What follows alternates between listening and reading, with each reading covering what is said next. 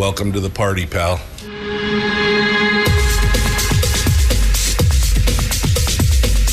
The, the Michael Dukes Show. The greed and the entitlement is astounding to me.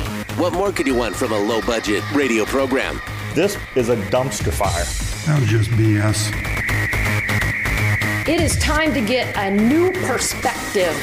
We know just what you need, and we've got just the cure. Open wide and prepare for a steaming hot cup of freedom. I just don't fathom it.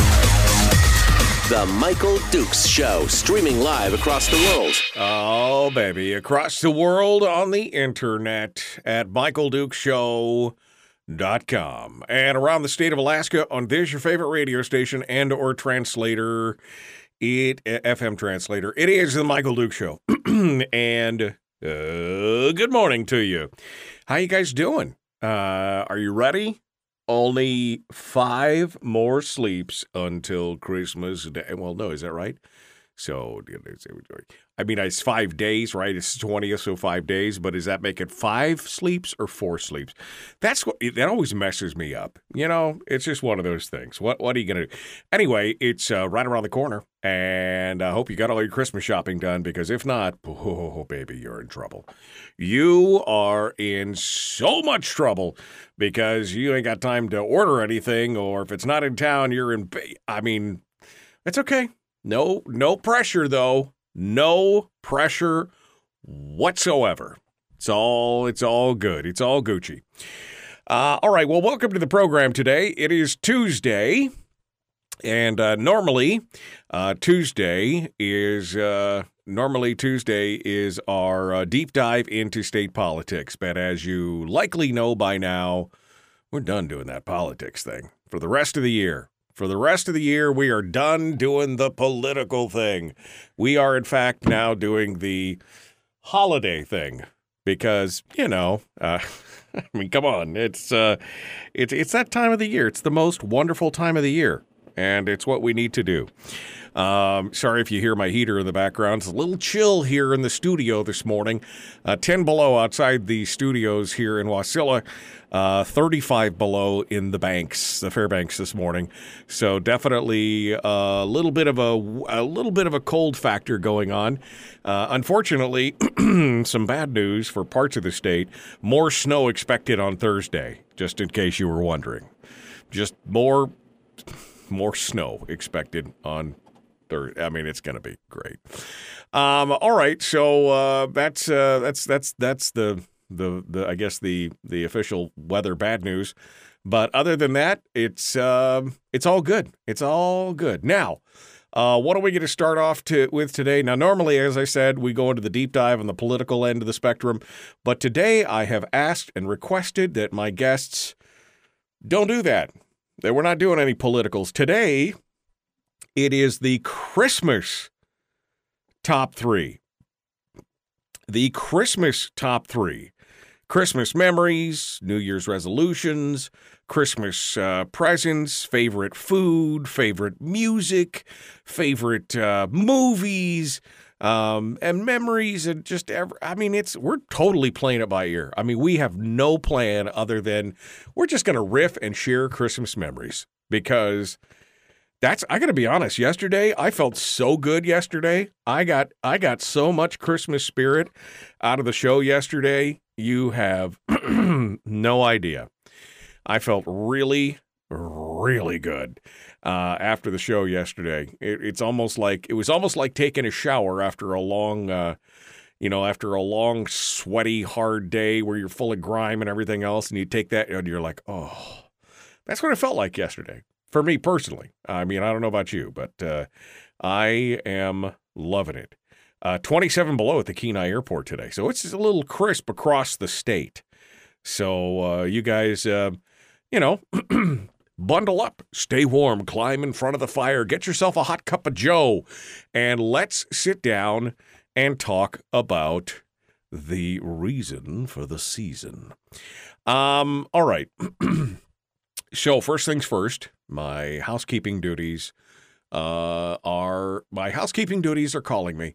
Uh, so that is, of course, today is day four of the five days of Christmas. Now, the Five Days of Christmas is a promotion that uh, we've been doing here on the program with the help of our friends over there at Satellite West and your local radio station, um, both in the Fairbanks up in the interior and down on the peninsula with various uh, stations and translators on the peninsula as well. Um, and uh, every day for five straight business days, so it was Thursday, Friday, Monday, Tuesday, and tomorrow, we are giving away a bivy stick. Now, what is a bivy stick, you might ask, if you're just tuning into the program and haven't been paying attention? A bivy stick is a small, little, tiny device that uh, connects uh, to your cell phone via um, via a Bluetooth, and it turns your cell phone into a satellite communicator.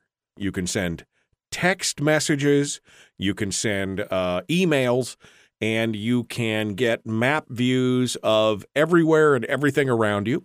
Um, it's got some other cool features as well. If you and a handful of friends have bivy sticks together and you're out hunting, biking, hiking, snow machining, whatever you're doing, you can also use what they call group track, where all of you can see each other on your map. So if one guy's over the top of the hill stalking a big bull, or the other gal's over there running the ridges with her snow with her snow go up on the ridges across the across the valley, you can look and see where they are even if they're not in sight because group track keeps track of everybody in the group and you can drop a pin.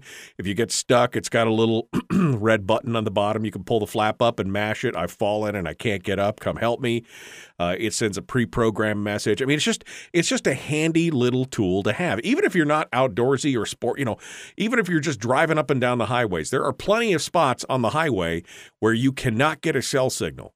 This gives you the opportunity to again send a text message, send an emergency message, do whatever, regardless of where you are. If you could see the sky, you could talk to people through your bivy stick. So we've given away three. Today we're going to give away the fourth one, and tomorrow is the final one. But the you can only win if you sign up at my website at michaeldukeshow.com. Just look for the Satellite West five days of Christmas logo with all the Christmas lights around it, and you just sign up and away you go. Makes it simple and easy. Today's winner of the Bivy Stick is Colleen Pugh. Colleen Pugh, you are the winner of today's Bivy Stick. Now, Bivy got involved uh, and when they heard what we were doing, because we were kind of doing this on our own, because, you know, that's kind of who we are. And uh, they said, well, no, no, we want to add to the, you know, we want to, we want to throw something into the kitty here. We want to, we want to help you uh, with this. So they have offered to include um, some free uh, subscription time. So if you want, you don't have to subscribe to anything. You can win the bivy stick and not subscribe to anything. That's fine. Uh, but if you decide to sign up for their one year plan, their industrial plan, you buy the 12 month plan or whatever, and you get three months for free. If you do it for two years, you get four months free. If you do it for three years, you get six months, half a year for free. Now, it's not required uh, to do that, but if you want to, it's there. Now, you got to activate the unit by the end of the year to take advantage of this and everything else. But this is the perfect little piece of kit for anybody and everybody, in my opinion. So there you go. The Bivy Stick. Uh, Colleen Pugh is today's winner of the Bivy Stick. And um, you know what? I'm feeling it. I'm feeling it. Yesterday, yesterday we didn't catch the winner until hour two because you know it was a little, it was a little, uh, it was a little early, and not everybody listens to the program from the first starting point. Uh, but it looks like Colleen is up in the uh, luck up in the interior, according to her phone number. Let's try and give her a call, shall we? I feel I feel pretty good about this. Let's see if we can reach out to Colleen. Let's see what she has to say. Hello. Good morning. Is this Colleen? Yes. This is Michael Dukes calling from the Michael Duke Show. No way. Good morning. How are you? I'm good. Are you you're about to have a very merry Christmas, Colleen, because you are the winner of today's bivy stick.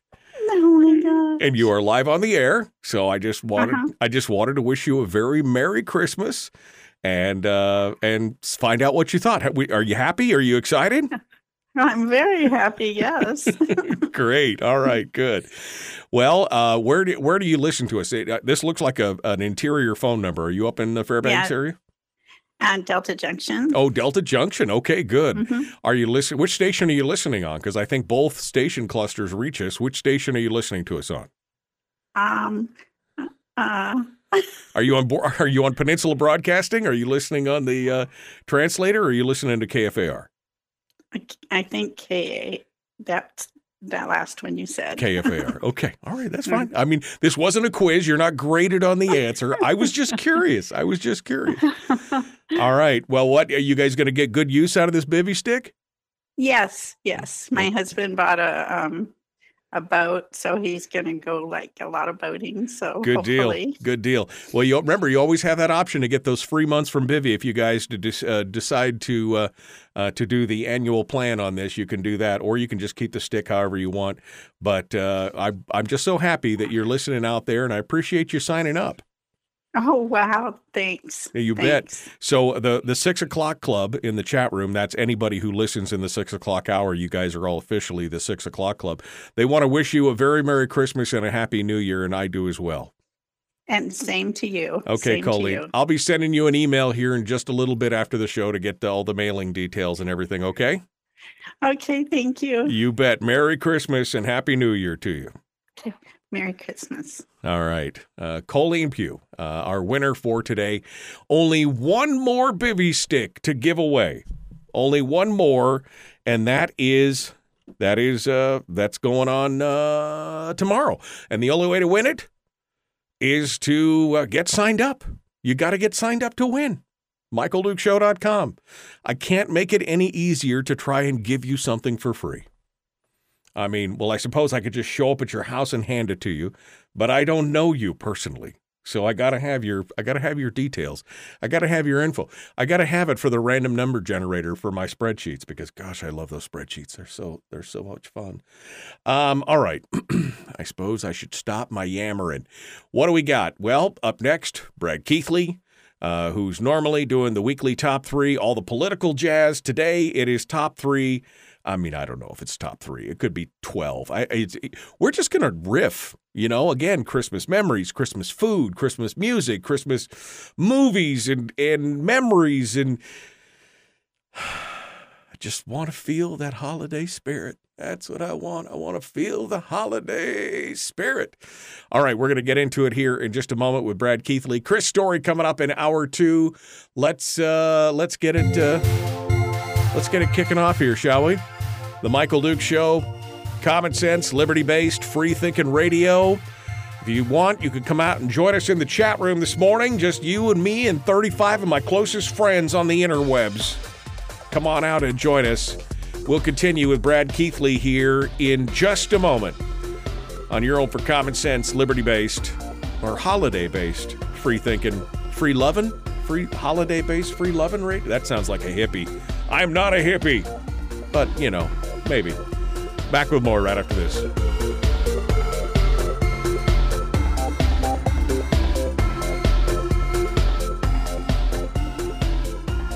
If you missed the show, you can listen to it on your time with Dukes on Demand. Oh, and it's free. Like America used to be. Streaming live every weekday morning on Facebook Live and MichaelDukesShow.com. Well, guten Morgen, äh, meine Freunde. Was ist jetzt los mit dir? Mm, fröhliche Weihnachten. Uh, it's uh, it's just another beautiful day here in uh, South Alaska. We're down here in the South doing our thing. Uh, let me go over here and. Um, but that takes away all my Christmas, my pretty Christmas stuff. I don't know. All right, fine. I'll do it. Takes away all my pretty, pretty Christmas stuff. Uh, we'll put Brad Keithley up in here, though, and we'll see what's going on. Hey, Bradley, what's happening, my friend? What are you doing? Michael, good morning. I'm going to miss the Christmas stuff during this segment. I mean, that's that's that's entertaining in and of itself. I know, really. It's like I'm wreathed in evergreen. And this, you know, it kind of was one of those things. Yesterday, I shared one of my memories was as a child. Um, you know, actually laying under the tree with my head and shoulders under the tree, looking up through the tree, lo- watching the lights, listening to old time radio and music and stuff. And so every time I look over at my picture and I see him surround, I, I get that feeling. I get to go back to my childhood, um, uh, which is really not that far from right now, actually, quite honestly. uh, but you know, a guy's got to have a hobby. Since this, since this is since this is hippie radio now, Since this is hippie free love and holiday radio, that's what it's all about here. You know, it's uh, it's it's all good. Uh, did I do it last night? Terry asked me because yesterday somebody challenged me to lay, or Deshana challenged me to lay under the tree again after I shared that memory. I have not. First of all, it's harder to get on the floor than it was when I was, you know, ten years old, and get back up. Uh, but I will. I will. I will do that sometime, probably during my Christmas break. I was. I didn't even get home till like seven last night. It's been these last couple days are uh, are pretty busy before I got to go on 12 days worth of vacation. So it's uh, you know, but the good news is you were able to get and out, of, get in and out of the neighborhood, get in and out of your house. good lord, yes. Although I had to laugh because I went outside yesterday and I have a driveway that's usually wide enough that I park near the house and the kids park at the bottom of the driveway and I drive between the cars. The snow has narrowed it now that I actually had to get out and move one of the kids' cars because I couldn't get out of the driveway. You know, it's just one of those things. But um all right, Brad. Well, I know I really didn't give you a lot of direction on this other than we're just going to kind of, you know, again, favorite music, favorite movies, favorite recipes, favorite foods. Just, I don't know. I just, I, I just want to talk about stuff that makes you feel good as well as makes me feel good, right? Your favorite. Well, I've been li- I've been listening to you, watching your your picture, uh, watching the the wreath around your head, and I feel good already. So feel- I'm, I'm I'm already in the Christmas spirit. I'm ready to go. That's right. Damn it, it's so good to be Christmassy today. It's just so feels so good. Uh, go on vacation, says Brian. Listen to you. What do you mean? It's it is. Look, if I had to try and create something today, well, Brad would have stuff to talk about because the governor's budget came out. But other than the governor's budget, there is like nothing to talk about. I mean, literally, I mean, unless you wanted to dive down into Demboski getting kicked to the curb by the mayor of Anchorage, which who cares? I mean, really, right? I mean, who cares? Boy, about you are you are the Christmas spirit. I'm just like, I don't even, there is nothing. I, you know, it was for years I struggled those last, that last week, and especially the week between Christmas and New Year's. It was such a struggle to find anything relatively political to talk about. And uh, like I said, it's probably 15 years ago, I just gave up and said, nope. Nope. Doesn't because especially and why did I drive to work to try and call people and sell advertising to them? Because when you call them on J- December the twenty seventh, they're like, "Why, why are you calling me? I'm, I'm busy taking returns from Christmas, or I just really don't care. I'm just filling the seat until New Year's when I can go home." So anyway, it's uh, it is what it is. Uh, all right. Um, you resignedly said, I gotta, oh, I said, you resignedly said, I gotta go on vacation. Well, no, I get to go on vacation. What I mean, but I, I guess, you know, what it is. Yeah, 57 below in chicken yesterday. Those poor bastards. Those poor bastards. I mean, come on. 44 below in North Pole where Doty's at this morning. I'm so glad I'm not living at my old house because I was always colder than actual North Pole. So my, my place up there is probably in the 45 below range. you know, uh, 57 below would get would get chilly. That would be cold. The even, last- even with Yeah. even with every layer of clothing I own, that would be cold. The last year before I left Fairbanks, it was 57 below or colder for three weeks straight at my house. That, yeah, that gets you. Here we go. We're, we're coming back.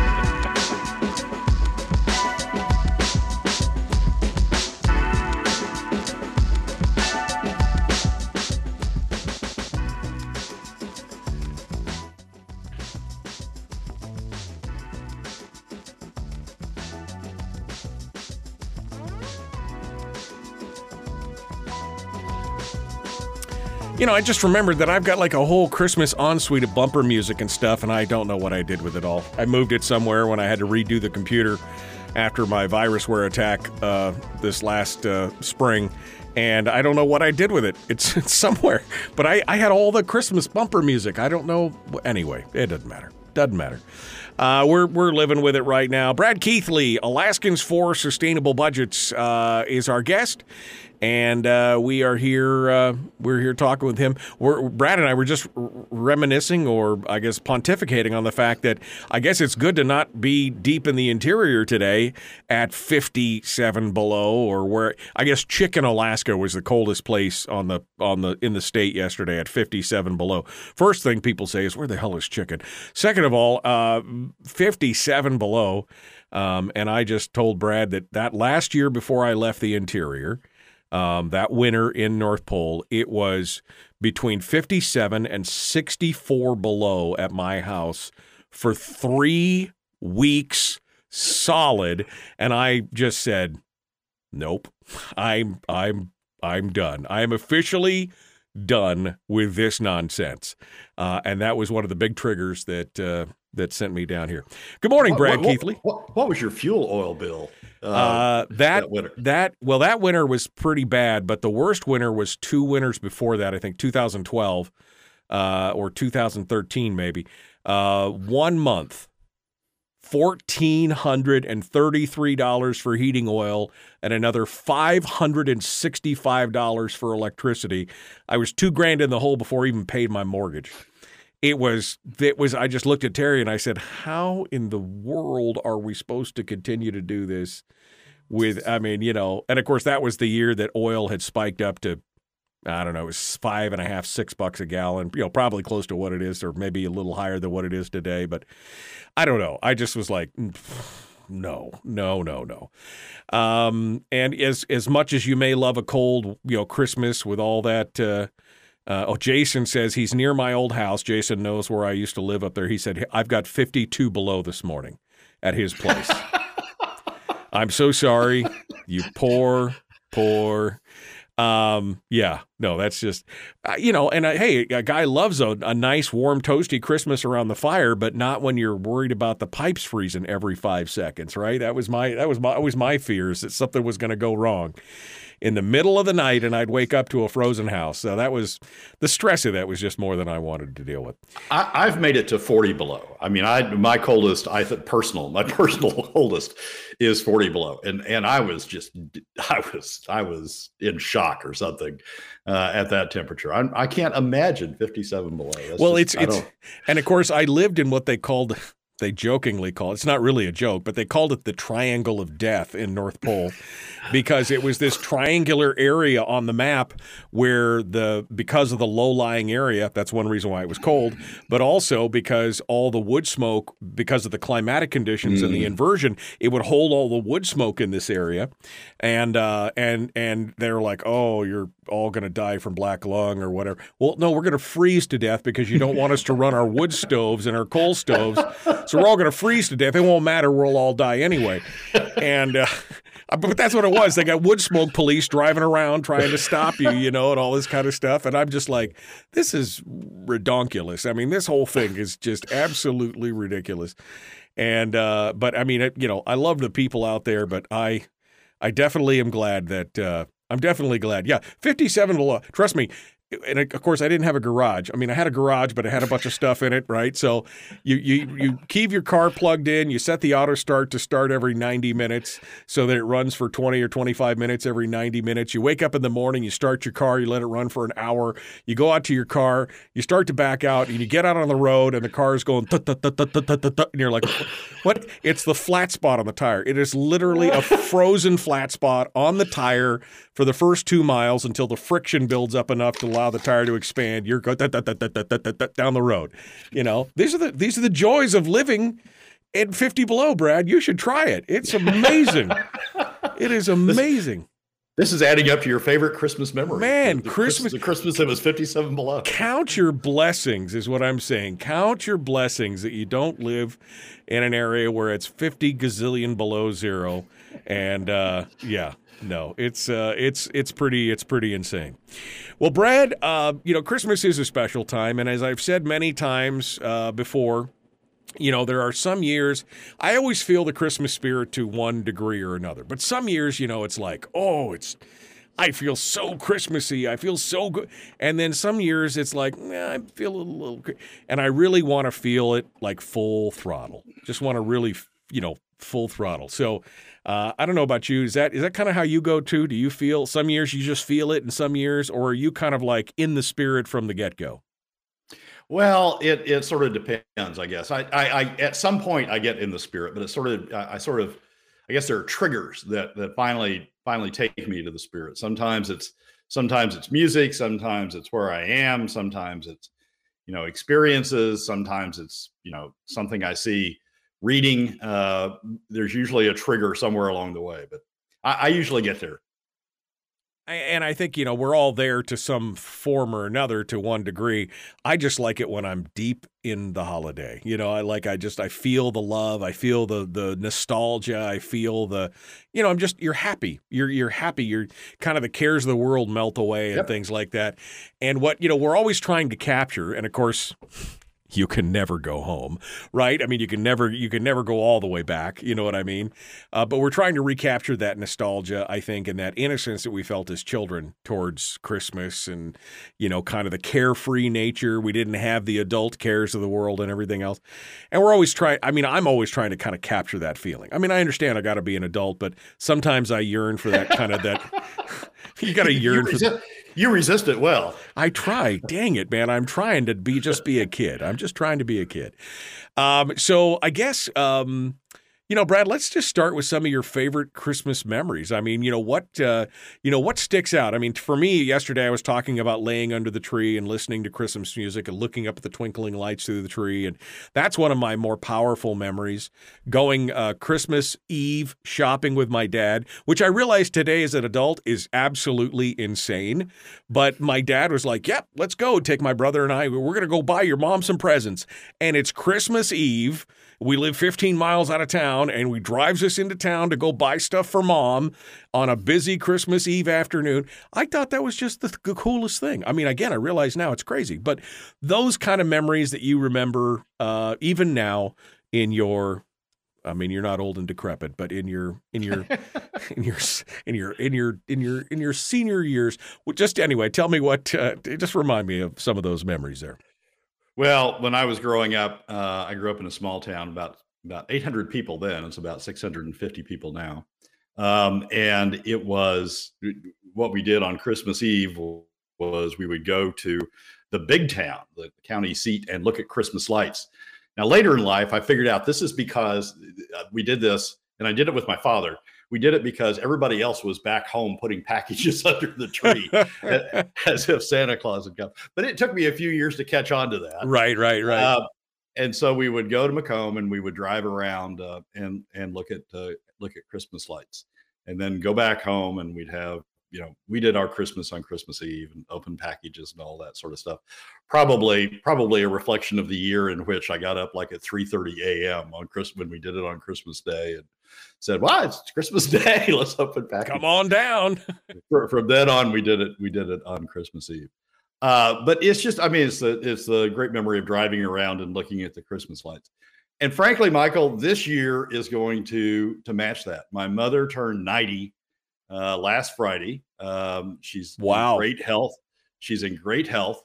Uh, and what we did was we drove part of part of the time that i've been here uh, around celebrating her 90th birthday is we drove around the same city uh, looking at the same houses as you know my father used to take me to and and looking at the christmas lights um, uh, in the city. And that was just it sort of brought back all of those memories uh, from uh, from prior christmases Full circle, full full circle, right? I mean, all all back to the thing. Ninety years old, man. That is uh, that's that's dang impressive. That means I'm only middle age at this point.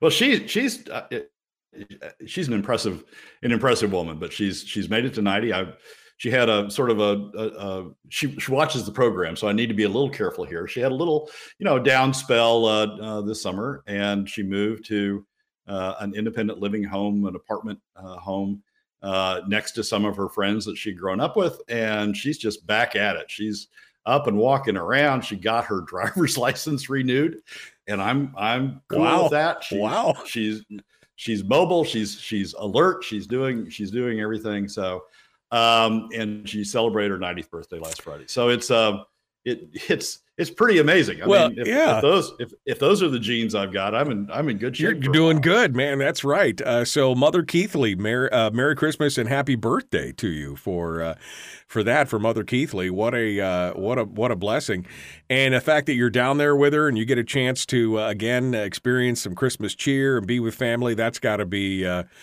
that's got to be great, man. That just makes me feel so good. It is. Um, as you can see, I don't have a Christmas tree up in the background. Yeah. but uh, but they've got a Christmas pr- tree where she's living, and um, and and we've done uh, we've done our Christmas. I, I head back to Anchorage uh, Thursday of this week, and I'm going to spend Christmas with uh, friends and and uh, and and and and people I, I want to be with uh, on Christmas and, and New Year's in uh, in Anchorage. So it, it all works out. It all works out really well. And uh, so this is, as I say, it's sort of full. It, it is full circle. I mean, one of the big Christmas memories is driving around looking at lights when I was young, and now I've done. Now I'm doing it again. Did you guys have uh, again small town? I mean, did you guys have like? I mean, I'm not trying to to you know. did you guys have like carolers and so, I mean, did you guys have grubby street urchins? Please, governor, can I have a cuppa? No, I mean, did you uh, did you ever have like Christmas caroler, carolers and things like that, or uh, is this Americana or?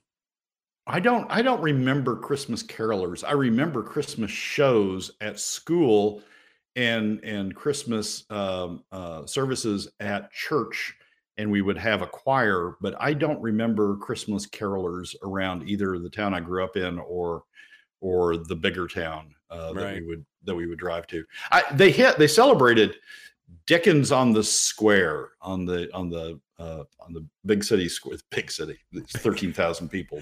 But um, on the on the square, and they had people in period costumes, and and the Christmas stores were open, and it and it was something it was something like that. I think they had carolers with that, but I don't recall that. I don't Right. recall that from my childhood. I think that's a later Well, I- later development. I know that your life um, today, uh, this is no secret to anybody who's watched the show or followed Brad.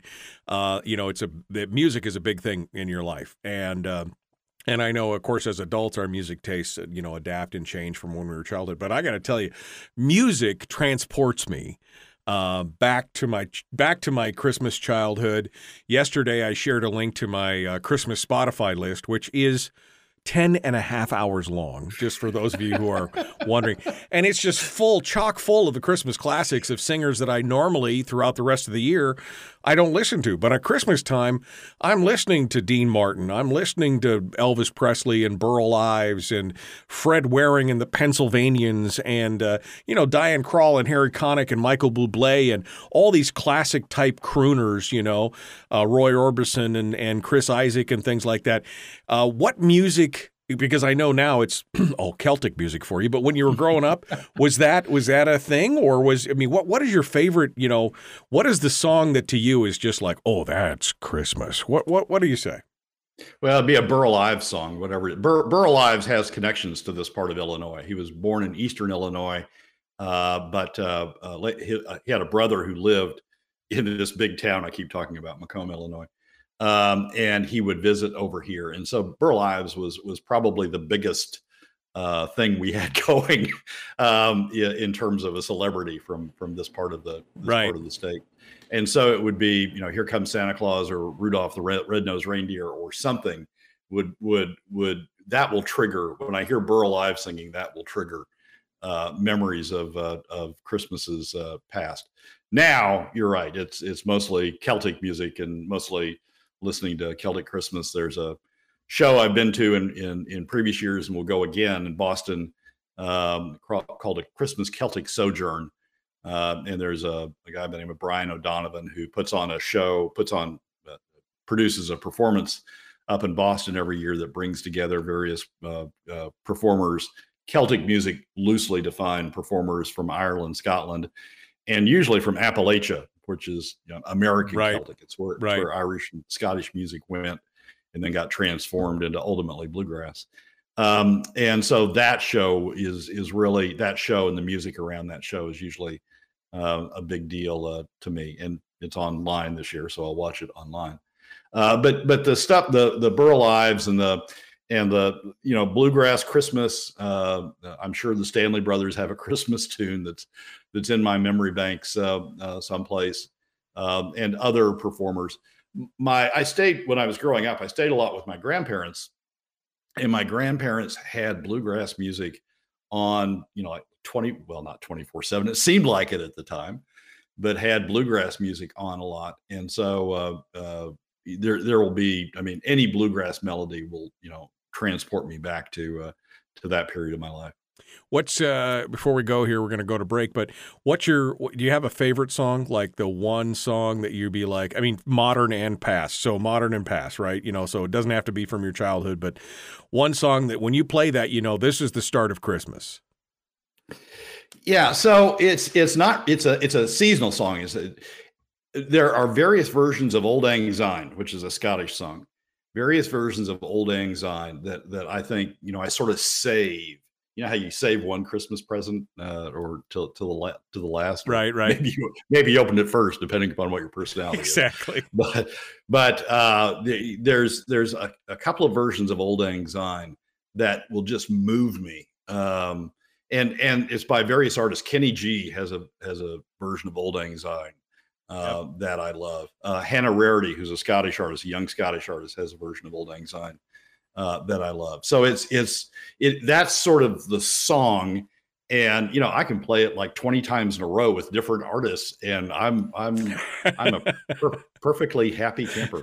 Brad's got a uh, playlist. It's nothing but Auld Lang Syne for two hours. You know, fifty three different artists playing Auld Lang Syne, but that's okay. I mean, it, you know. Um, and and and in in in childhood, it would probably be Burl Ives' as Rudolph the Red-Nosed Reindeer is probably the, the trigger that uh, yeah. that uh, uh, transport transports me back uh, back to that time. Brad, I've been doing a I've been doing some posts of Christmas songs, and I that was that was one of the first that came to mind.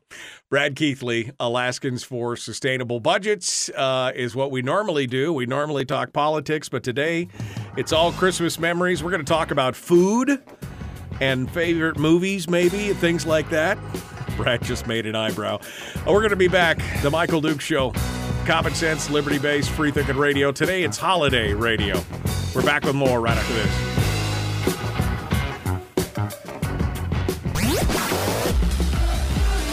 Our light, our guide, and our trusted friend.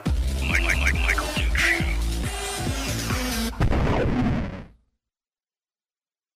Brad Keithley is our guest, Alaskans for uh, Sustainable Budgets. Uh, Laura in the chat room shares a memory with us, and she says, No tears, but my dad passed away on Christmas Day. He loved Christmas, so it was a perfect day for him to go home. Every year, when it's time to put up the lights and it's cold, I can hear him say, Let's get it done, girl. He just giggle like a little kid. Laura, that is so awesome. Then she says, I had a sleepover once. We were camped out in the living room in the middle of the night. The tree fell over on us girls. We started screaming. Dad ran down the hall with a shotgun, butt naked. We all screamed again. Yes. That's a traumatic Chris. That's a traumatic Christmas memory right there. Oh my! That God. would burn it. That, that would burn into your memory. That banks, would. That would be a traumatic Christmas memory. Uh, Sandy said the first year in North Pole, we made the mistake of cutting down our own Christmas tree like we did in Oregon. Big mistake uh, for cutting down your own Christmas tree uh, because when those trees thaw out, boy, howdy, does stuff start coming out of some of them trees. You don't, you do not want, do not go into your backyard and cut one of those tamarack spruce. I'm just telling you right now. Uh, definitely, um, definitely a bad thing. Uh, Sandy, it's also 100 degrees warmer in San Diego. Oh, yeah. That's true. Uh, da- Sandy said she used to do church caroling in San Diego when she was growing up, and Donna says, "Sandy, it's also 100 degrees warmer in San Diego." I mean, yeah, it's look, it's always cold in the interior when I was growing up. We didn't, we did some caroling, we did some with family and friends. We would go around occasionally, but yeah, usually it's like 35 below on Christmas, right? You don't, you're out there, the angels we have heard on high, uh, you know, uh, could I have some hot chocolate, you know, kind of thing. Uh, so does, does, your does your vocal cords work at that? Oh man, I got to tell you, you're get, definitely getting that breath of fresh air, breath of fresh air. Uh, so it's uh, it's good stuff. Um, Oh, we didn't talk about food. We got to talk about food too, Brad, because that is uh, because it's me. we got to talk about food. As Uh, long as you don't ask about recipes. I mean, that's I know. I have no clue. Well, whatever's in the refrigerator is sort of So you don't is sort of my recipe. So you don't do any shop? I mean, you don't do any shopping. You don't do any uh, uh, cooking at all. I mean, I know you cook a mean wine smoothie in the morning. Which wine smoothie in the morning? My God, that was What- what actually else would you have? that was Brad's recipe last year for the. re- I think we had a recipe contest or sharing recipes, and Brad was like wine smoothie. I'm like, why not? I'm like, dang. Um, but you don't. Uh, I, but I know you cook with a lot of eggnog in your coffee and all that kind of stuff. But do you just not do And It's just not a big thing for you personally. I'm just not I'm just not great at it, Michael. I've never I've never developed the talent of you know being creative with uh with with cooking. My mother was such a good cook, and my grandmother was were such good cooks that that boy, I sure didn't want to mess with that when I was growing up. I didn't want to get in the kitchen and, and Hard act to of follow. what- Yeah. of what they were doing. So, uh, so I just never developed that talent. So my my uh, my talent is um, is going to open table and making the reservations for for for wherever for wherever we're eating uh, whatever meal whatever holiday meal we're eating. Merry Christmas, you filthy animals. You got to serve me on Christmas while I eat. Do it now. no. I tip well. No, that's that's fine. Hey, it's all those people who go to the Chinese restaurant on Christmas Eve or whatever, right? I mean, there's people are still working, they're still making money, still, you know, we're, we're like you said, it's it is what it is.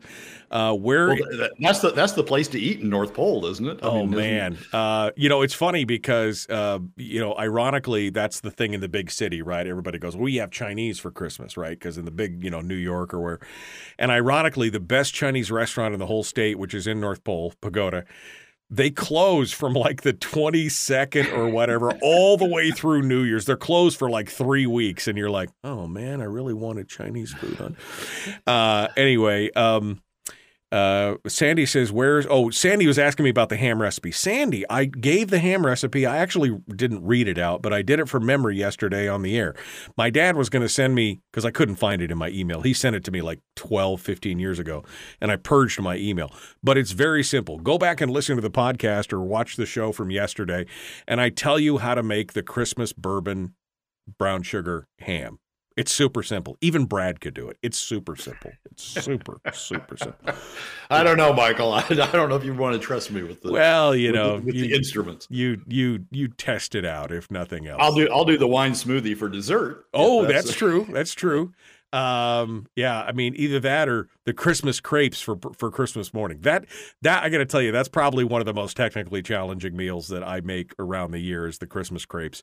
Uh, not that it's super hard; it's just the crepes require a lot of patience, which I have a limited supply of. And uh, when you got to make 43 little thin crepes, uh, you know, and stand there for an hour in front of the stove flipping crepes as you go through, it takes a while to uh, to get it all done. Uh, all right, well, we're 25 seconds out here. Brad's going to continue with us. Huh? 43. That's an oddly specific number. Well, I it was no, I just pulled it at random, Brad. But literally, if everybody has two or three crepes and you've got uh, and you've got six people in your household, it's a lot of crepes by the time you're done. You're tired of making crepes by the time the thing's over. Uh, all right, Brad Keithley, Alaskans for Sustainable Budgets. Let's get it done, shall we? Here we go. The Michael Duke Show.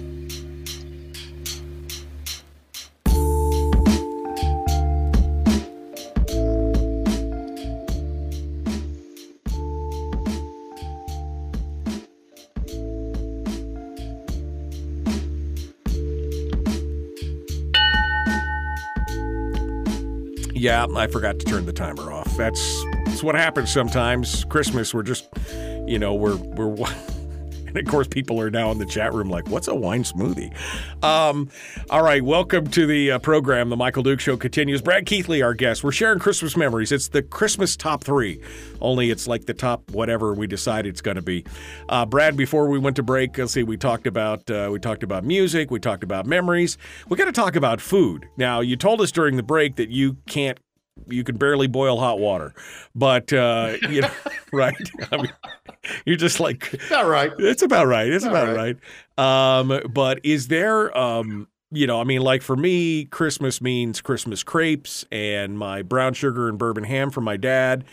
Uh, you got some favorite Christmas, you know, things that you, I mean, something that you crave every Christmas that mom or grandma or something used to make that you'd love to try one more time, or what? What do you got? Yeah, my grandmother was a great cook, and I remember um, uh, Christmas dinners with turkey or ham. Uh, my mother may correct me on this, but I, I, we either had both or we sort of alternated years or something. I remember both at ver- at various times. But the the big deal uh, for me uh, at Christmas dinners with my grandmother at my grandmother's was um, uh, the oyster stuffing. That was that was like you know you look forward the entire year to her oyster stuffing, um, and made sure you had plenty of room in your stomach uh, when you got there um, uh, to to enjoy that. And then mashed potatoes and pumpkin pie and pecan pie and you know just sort of all sorts of things, corn, all sorts of things going on but the oyster stuffing was always front and center for me. That was that was always a big part of the meal. Terry was going to make oyster stuffing. She ended up not making it for Thanksgiving, but she's like, "Yeah, I really want to make. It. We had it a couple times, and uh, she really enjoys it. So who knows? Maybe we'll have oyster stuffing with ham. I don't know. Maybe it'll be a fun thing that we can do this Christmas uh, with ham. The sweets. Uh, I remember the sweets. Did your grandmother and mom, did they make like Christmas cookies? You got a favorite Christmas cookie? They made Christmas cookies. They made Christmas fudge. They made Christmas divinity. Uh, they made uh, uh, Christmas pies. I don't remember cakes so much. Cakes were more for birthdays, but uh, there was a lot of there was a lot of baking going on and a lot of fudge making going on. Right. That I recall. Again, I'm going to get with my mother after the show, and she's going to say, "We never did that." Of course. this is the faultiness of the human memory, right? We're we're making so, stuff up as we go along I, in our brains. I, I may be merging a bunch of memories together. Yeah, Heck, it may have been in a movie I saw, but no, yeah. I remember. I remember Christmas fudge and Christmas divinity. That was, I think, that was uh, one of the gifts that uh, my grandmother would give to relatives and to friends around Christmas. And to this day, there's still. I was I was with my mother last night, and she was trying to force all this candy on me that she'd gotten from various people for her birthday and for Christmas, and um, and that's still that's still a big part of uh, of the Christmases around yeah. here. Is making candy and sharing it. Divinity, man, I haven't had divinity in years. That is, um, uh, oh, so my good. grandmother my grandmother made some wicked divinity, and I think I remember it having nuts in it, like walnuts in it. Oh, man. yeah. Again, I may be merging that with some other memory, but well, but uh, it was very good. Uh, all right, uh, we're we got about uh, we got about four and a half minutes here, so let's talk about now. Maybe it wasn't a big thing for you, but growing up, um, you know, we there's like some holiday movies and things that you know again just put you in the mood. For me, it was a combination of like old time radio shows that were Christmas old time radio shows, Fibber McGee, uh, you know, Presents in the Closet, and some of the Screen Actors Playhouse, The Shop Around the Corner, but also some movies, uh, of course, you know, and, uh, you know, It's a Wonderful Life and White Christmas and things like that. Do you have a favorite Christmas movie that you have to spin up every year? Uh, I mean, I don't know if you're a big movie guy, but is that something that you love to uh, love to do? There is one movie I I spin up every year. My my son would probably tell you it's a horror story for him because every year at Christmas we I would I would set aside time to have this movie and the usual reaction was oh no not again but but it miracle on 34th street the original version the the natalie wood as a young girl right uh, version uh, uh, Kris Kringle. I mean, maybe maybe that was the young lawyer in me coming out. Yes, we can prove there's a Santa Claus. Right, right. Yes, you know, yeah. trial lawyer. I yeah, I I could put this together. Um, but it, that one, that one still moves me. I mean, I've watched the later versions. Mm, yeah, yeah, they don't do much. They don't do much for me. It's that original version uh, that uh, that I find just so fascinating and so enjoyable and so spirit enhancing. Yeah, no, and you know what I you know what I would find funny, Brad, is probably your son at the time was like, "Oh no, God, I can't take another burger."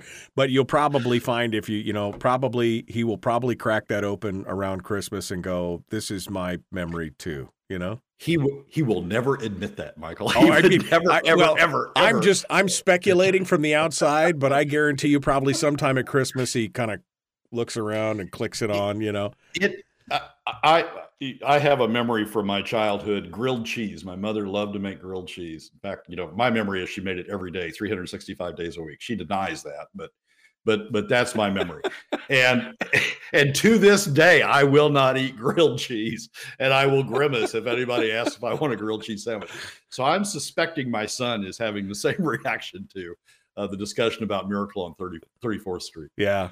It's uh, you know, it's just some of those things that they just, you know, like you said, I mean, like I can watch White Christmas every time and at the very end when the general stands up and they're all apply I mean, I to this day get a tear in my I mean, I've seen the movie, you know, 60 times, but it doesn't matter because I still get that little tear in my eye because it's the feeling that it promotes, you know. Now, the only thing that's banned in my household, for you, it was grilled cheese. In my household, it's Charlie Brown and peanuts. I could just burn the negatives, burn the originals as far as I'm concerned. I, you know, Why is that? Is that? Is that I that, don't you know. did- I have Did you no have idea. sibling that played it over, played it over and over? No, what? I, I just don't know, Brad. I don't know why I am so bah humbug on all Charlie Brown. Thanksgiving, Halloween, Christmas versions, just the re- I don't know. Whatever it is, it maybe it was Lucy jerking the football away all the time, and I just wanted to beat her down with a stick. I I have no idea, but it is So, just so yeah. you identified with Charlie Brown? Maybe, That's- I, yeah, maybe that's it. Maybe I identified with Charlie Brown, but I just, you know, the kids were like, "Oh, we should watch a Charlie Brown Christmas," and I said, "Not in this house, uh, with me in it."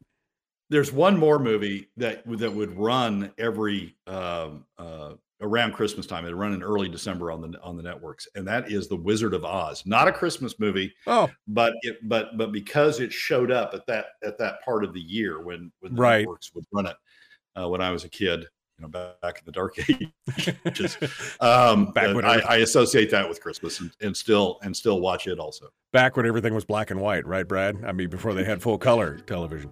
Well, Uh, you know, half the movie is in black and white. Yeah, and half the movie is in exactly, color, no. so. Uh, you couldn't tell the difference though, so it's fine. Uh, it's all good. Uh, Brad Keithley, Alaskans for Sustainable Budgets.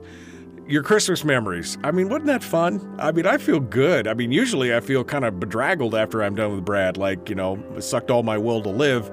Now I feel great. Brad, Merry Christmas, my friend, and a Happy New Year to you. Merry Christmas to you, Terry, and the family as well. Michael. Yeah. Oh, and wish your mom a very happy, happy birthday, mom. she's watching. Just just do it yourself. And Merry you Christmas, take out the Mother. Keith. Merry Christmas, Mother Keithley. I hope you I hope you have a great one this year. We're looking forward to talking about you again next year. All right, folks, we're out of time for this hour. Chris Story coming up in hour two. I don't know what we'll talk about in the first segment, but we'll do something. Merry Christmas. Okay, I got requests in the chat room here. Donna Ardwin says, what is a wine smoothie? And you know what? She she didn't put all that emphasis into it because it's just a written text line, but I could just hear, "What is a wine smoothie and how do I get one?"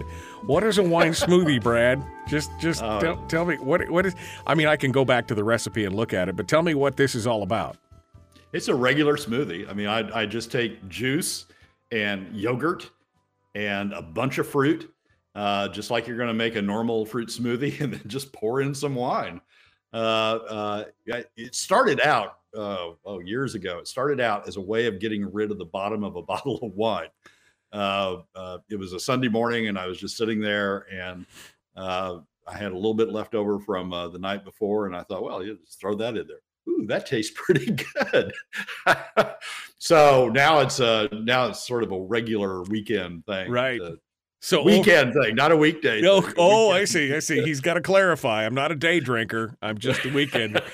I mean, um, to sort of you know take whatever whatever wines left over from the from the week and uh, and throw it in as part of the smoothie. I mean, smoothies are just you know aggregations of things anyway. You can throw you know if you got spare vegetables left over that you want to you want to want to use, you just sort of throw it in there and just mix it all together. And Yeah. Wine's just wine's just one of the additives. Kevin McCabe asks, isn't that just sangria? I mean, kind of, maybe with the yogurt, I guess. Maybe the, you know. I don't usually put yogurt in my sangria. Yeah, but you know, my question is, you know, you're like, oh, a little fruit, a little juice, a little yogurt. I got to question the inverse proportion of wine to juice now. Is it like all wine and no juice? I mean, it's typical. It's it's actually technically it's juice, but I mean, you know, I got I got to ask the question. Well, it it depends, Michael. It depends on how much is left over. You know, if there's if there's just if, if there's just a because it's going to go. I mean, it's it's going to be used right, up. I'm right. not I'm not going to have you know I'm going to open a new bottle for the for the for the new week. So whatever's in there, um, I, there was there was one one one time when it may have been ninety percent wine and you know, maybe a little. There wasn't any room left after I poured the wine in That's there. Right. much room left. for That's the- right. for the yogurt. But um, uh, it, it's it's a function of what how, of however much wine is left in the bottle. Okay, all right. I mean, so half a bottle of wine makes for a very good Sunday. Uh, so th- so there there's there's my recipe by feel, right? I mean, it's Right, not, I don't right. have a I don't have a you know a cup of wine and a cup of juice. And right. so it's it, it's the wine first, and then whatever room there is left in the in the mixer in the blender. Oh my God. Just see Brad. This blender is three quarters wine. I got one grape and a piece of cantaloupe, and that's it. It's a smoothie. One tablespoon of yogurt. Go. Yeah, still qualifies. Still qualifies as a smoothie. oh, that is fantastic. Oh man. Well, Brad, I don't know, man. I, I'm you know, I'm looking forward to the new year so we can kind of tackle some of the new issues, but boy, I gotta tell you, I need that rejuvenation of the family and the Christmas spirit and everything else because, you know, we're facing a we're gonna be facing a fight this year and uh, we need the recharge before we get there, right? Are are all the kids home, or or are you going to be zooming in some of the kids? Oh yeah, I mean, well, all the kids except my oldest is uh, she's living in Florida now with her husband. Um, so she, was she was she the one that was in Korea for a while? yep, they were in Korea for a couple of years, and then they were in Oklahoma for a year, year and a half, and now he is out of the military, and so they've moved down to Florida. Um, and she's telling us how now she hates the cold and loves the heat. So good for her. I mean, whatever, 105% humidity. That's fine. I mean, it's all good. But she's loving it down there. And uh, so good for them. Uh, so they're going to they're to be down there and uh, but everybody else is at home. Uh, so Ha- we has has Terry gone down to, to kidnap the grandchild and bring the grandchild no, back no, or- but she's talked about it. She's talked. She's plotted. A, you know, it's like a Ocean's Twelve thing. She's plotting to steal the whole deal and come back up, and it'll be fine. Uh, Donna says that sounds like a good way to hide the taste of kale in the. Uh, first of all. What the hell is wrong with you, Donna? Who eats kale? Kale is not real food. It's like quinoa and kale. Who eats that stuff? Uh, anyway, uh, Brad, It- uh, go ahead. It, it would be a good way to, hide the taste of kale, but you will never find kale in my refrigerator. I was So, just going to say, you know, so it's a I've never had that experience of having to hide it. You know what another good way to hide the taste of kale is? Take it and throw it in the garbage. That's a great way to hide the taste of kale. It's fantastic. It's a guaranteed you will not taste it if you throw it in the trash. Um, all right, Brad. Any final thoughts for the year? Any final thought? I mean, I got I got a minute and a half here. Any final thoughts for the whole year and Christmas time? And I mean, I'll just let you run wild and rampant. Oh my God, it's a scary thing. You know, Michael, at this time of year, I don't have any final thoughts for the year because because you just sort of turn it off, right? I mean, that's that's what you're talking about. That's why we have this week of, Yep. of holiday shows and then next week of, of no show. Just turn it off and and recharge. So yeah, I, I don't I don't get into at the end of the year. I don't get into writing the big three events of the year or anything of that of that sort. I mean, at, toward the first of January, I'll start writing the big three of next year. But but it's um yeah no I, I don't really I don't sum up the year. I just go go into the holidays unplug and then uh, and then you know get recharged and ready for the next year Yeah. I mean, I think I think we all need it. I, I really do. I, I really think that everyone could benefit from taking just a pause, just a break at the end of the year and um, you know, and and and kind of relaxing and and uh, letting go of everything. I mean, that's the that's the big thing, letting go. Um, do, do you have a New Year's resolution quickly for next year? I know we you mentioned that, but you got anything you want to share with us real quick? No, I um, I, I think "Be Kind to Stalkers" is uh, is my old man. Be kind to stalkers. Okay, yeah, and is, is, is my that came out of last week's show when I sort of blew up at whatever the heck. But uh, I think it's "Be Kind to Stalkers." I think that's going to be my big. Be kind to stalkers. Be kind to trolls because you can only do that. Brad Keithley, Alaskans for Sustainable Budgets. Thank you, my friend. Appreciate you coming on board today. Michael, as always, thanks for having me and Happy New Year and uh, Merry Christmas. Merry Christmas to you, my friend. Folks, the Michael Duke Show continues. It's up next.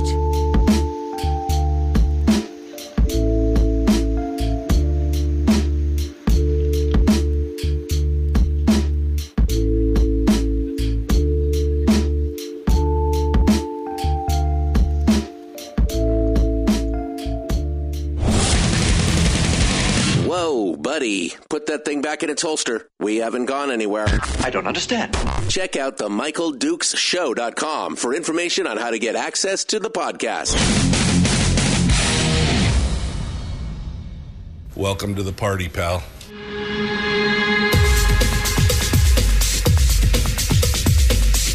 The, the Michael Dukes Show. The greed and the entitlement is astounding to me. What more could you want from a low budget radio program? This is a dumpster fire. That was just BS. It is time to get a new perspective. We know just what you need, and we've got just the cure. Open wide and prepare for a steaming hot cup of freedom. I just don't fathom it. The Michael Dukes Show, streaming live across the world. Live across the world on the internet at michaeldukeshow.com, where you'll find the audio only live stream and links to our social media sites and the podcast and everything else. And of course, live across the state of Alaska on uh, regular old terrestrial radio. Good morning and welcome to the program. It is the Michael Dukes show. And it is the Christmas edition of the show. These last three days, we are not talking about politics at all. That's just, that is a mandate from on high. And from on high, I mean from me. No politics today. We're just. We're just talking about Christmas and Christmas memories. And I know some people in the chat room are like, but you're not talking about the. I know, I know. Um, because you know why? Because we can't affect that. Because we can't affect that right now. And it will still be here on January the 3rd when we pick things back up on the program on January the 3rd. The, the, those issues will still be there. We'll, we'll still, you know what? And in the meanwhile, I'm going to spend the last couple days of the broadcast year just hanging out with you and sharing Christmas memories and getting that warm, fuzzy feeling. You know what I'm talking about. That warm little, you feel it right there? Can you feel it right? Can you feel it right there? That little glow right in your heart when you're like, oh, yeah. I remember what that feels like. That is the nostalgia of Christmas. That is the the the giving and the family and the warm the warmth of the love of the people around you. That's that's what I want to focus on today. That's what I want to think about. That's what I want to talk about. I mean, could we talk about X, Y, or Z, uh, January 6th and the deal in the Eastman truck? Could, could, we talk? Sure, we could, uh, but we're not going to because well, it's going on right now. Well, yeah. Is, is me watching it going to change anything? Is me talking about it going to change anything? Is me participating in any way, shape, or form going to change anything today? No? Good. You know what's going to change today? My feelings about the holiday and my family and that recharge that we all need. I mean, let, let's face it. Don't you feel at the end of the year, as you come into Christmas, don't you feel just a little bit exhausted? You know, as the as the year winds up, don't you just feel a little bit like, oh man. I mean, I maybe you don't. Maybe it's just me because of what I do, and I'm doing this, you know, every day, uh, every day, all day, the whole thing. Maybe it's just me that feels that. But at the end of the year, I'm a whipped pup. I mean, I'm like, I need, I just need a break. I need to rejuvenate and recharge and do all that stuff. And um, you know, I I'm I'm this is this is what I've decided many years ago. I decided that the that the world can go on without me for just 12 or 15 short days. The world can just go on without me. And uh and and do what do what I need to do because I need to recharge so that I can fortify myself for the battle ahead. Right? So I can fortify myself for the next year and be ready to face the battle ahead. So I'm and I'm so glad. And that was a great that was a great time with Brad Keithley. We just finished up, for those of you who are just joining us, we just finished up with Brad Keithley from Alaskans for Sustainable Budgets, who normally comes in and rains on our parade all day long, right? For Tuesday, the top three. You know, it's uh he he he does it, you know, but this last this last hour was just good Christmas memories, food and music and oh, movies. So good. Just so so good. Yesterday was a fantastic. I got to be honest with you. I was on top of the world yesterday. I felt so good after yesterday's show. Um, and I was just so much in the Christmas spirit. And then at our radio stations in Anchorage that I have in Anchorage, um, I'm running a promotion to help get uh, Christmas gifts for foster teens, for foster kids. And so yesterday I had them come up and and uh, the uh, the the the folks who were coordinating with me, they came in and picked up 60 gift pack boxes, boxes, big things for 60 different kids um, that are going to have a Christmas this year because we helped them out and the listeners helped them out and everything else. And it's just, it's just so great, just so great. I, I mean, I feel, I felt so good. I've, I've, it's good. It's good. Chris Story is going to come up here in a few moments, uh, and we're going to talk with him, and he's going to give us the the PMA boost. Maybe he's going to have a Christmas theme. I don't know. And then in the last segment, we'll just hang out with Chris, and we'll we'll talk with him about his favorite Christmas memories and movies and food and things like that. It's going to be fantastic. But before we jump into that, I want to remind you that tomorrow, today is the fourth day of the five days of Christmas. Tomorrow is the fifth day of the five days of Christmas. Tomorrow is the final day where we're going to be giving away one final bivy stick. One final bivy stick tomorrow. The only way you can win is you got to get signed up. So you got to go over to uh, my website at michaeldukeshow.com and click on the uh, Five Days of Christmas logo with the Christmas lights all around it and get signed up to win. Today's winner and we spoke to her in the last hour, so we're not going to call her again because we talked to her in hour one. Colleen Pugh up in Delta Junction. She won the bivy stick, and uh, she seemed super happy to do so. So uh, you get a chance to win it. Uh, also, by the way, courtesy of our friends at uh, Satellite West, your local radio station, and, and of course, me. But Bivy decided to get in on the act as well, and they are actually offering a chance to get free months of subscription when you buy a one year plan for your Bivy stick.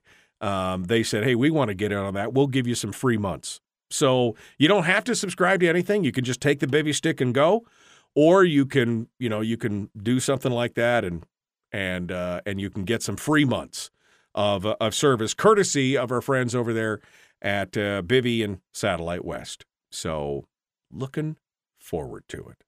I mean, it's it's good. Um anyway, fantastic fantastic hour with Brad Keithley in the last hour. It's nothing but Christmas memories and music and oh, so much so much good stuff. So, congratulations to Colleen Pugh out in Delta Junction. Merry Christmas to you and your family. We'll be sending that uh, bivy stick off to you uh, ASAP, and uh, you'll get a chance to get that uh, activated if you want, um, or do whatever it is that you want to do with it. We're we're all we're all good on that. Um, let's see what what else we got. Uh, what else? What else do we got here uh, to talk about in the chat room? You know, again, I just yesterday I felt so good after yesterday's show. We we need that. We just need that. Um, the recharge. We just need that that to take a break from everything. We are so plugged in today as a society, right? I mean, we are. Um, uh, what do they call it? I saw this term the other day, and I actually had to follow and read the article because it was so interesting to me. We today, in today's society, suffer from what they call infobesity. Infobesity. We have so much information at our fingertips that we feel like we are connected to everything. Um, and it's a it's a just a sign of the times and a sign of the technology and the speed at which you know things can travel around the world. Um, I mean, for example, things that are happening in Washington D.C. right this second, if something goes on, we'll know in the next five minutes if it happened. Right? If something if something big and crazy happens, or you know some news blows up somewhere that uh, you know something's going on, we'll know and we'll we'll know in five minutes we will know in five minutes that it happened. That's not the way it used to be, right? It used to be something would happen in Washington, D.C., and you'd read about it. Um, you know, you'll read about it, uh, you know, uh, in in the you know a few days down the road. You'd read about it in the paper. Maybe the next day, if you were in a major city somewhere, you'd read about it in the paper the next day. But you know what? People followed it, but they weren't so you know focused on it acting like they could actually do something about many of these things that they have absolutely no control over. And you know what I've discovered is that hope deferred makes the heart sick. And what I mean by that is hope deferred makes so if you have a hope that you could make a difference, you have a hope that you could change something that you have absolutely no control over, it's like Don Quixote crashing against that windmill over and over and over again. And eventually you get angry, you get frustrated, you get angry, you get heartsick. That is the downside to infobesity.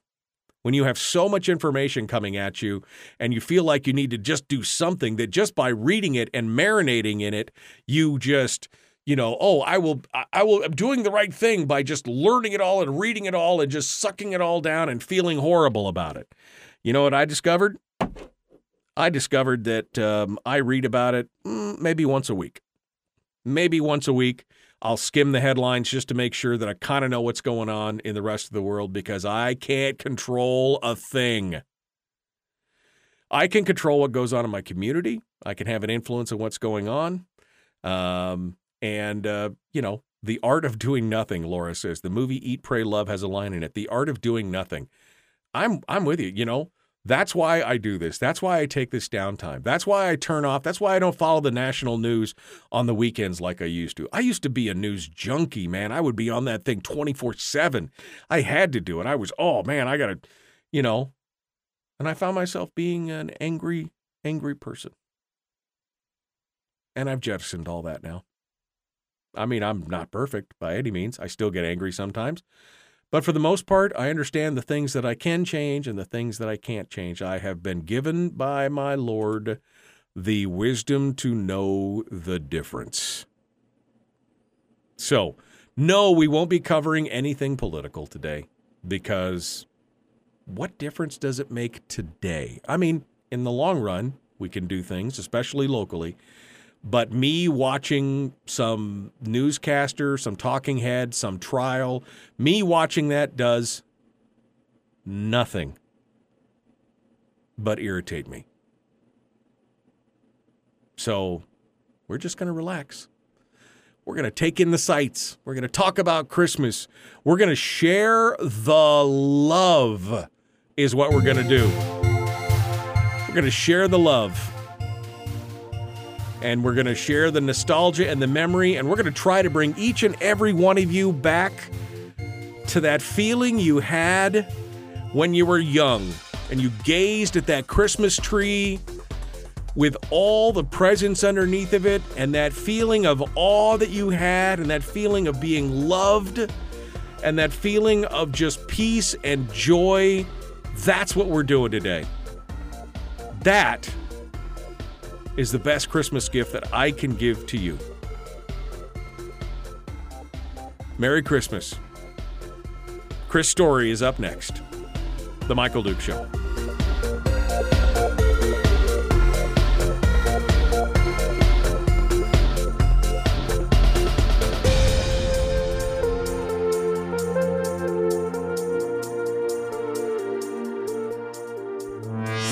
Broadcasting live through a series of tubes. Allowing all of these uh, entities to provide streaming stuff uh, going on on the, on the, the internet. Well, it's kind of hard to explain. Sorry. Streaming live every weekday morning on Facebook Live and MichaelDukesShow.com. Ah,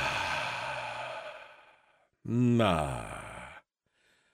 Um, we'll go back up here and see what you guys are saying. Good tidings towards your neighbors in need, like Eastman. I- you know, I, I can. Bert, I, I, I love it, but I'm not going to do it. I'm just not going to do it. Me showing up at some courthouse to watch proceedings is not going to help anything. It's not going to change anything. It's not like I'm a gallery where I can cheer and and jeer the judge. It doesn't, uh, you know, again, it's it what it's going to be what it is. Infobesity. Infobesity. Uh, Bad Santa, Rudolph the Red-Nosed Reindeer, and Rudolph Shiny New Year by Rankin Bass. Oh, man. Love those. Thank you, Zora. Bad Santa, hilariously Christmas movie. Oh, man.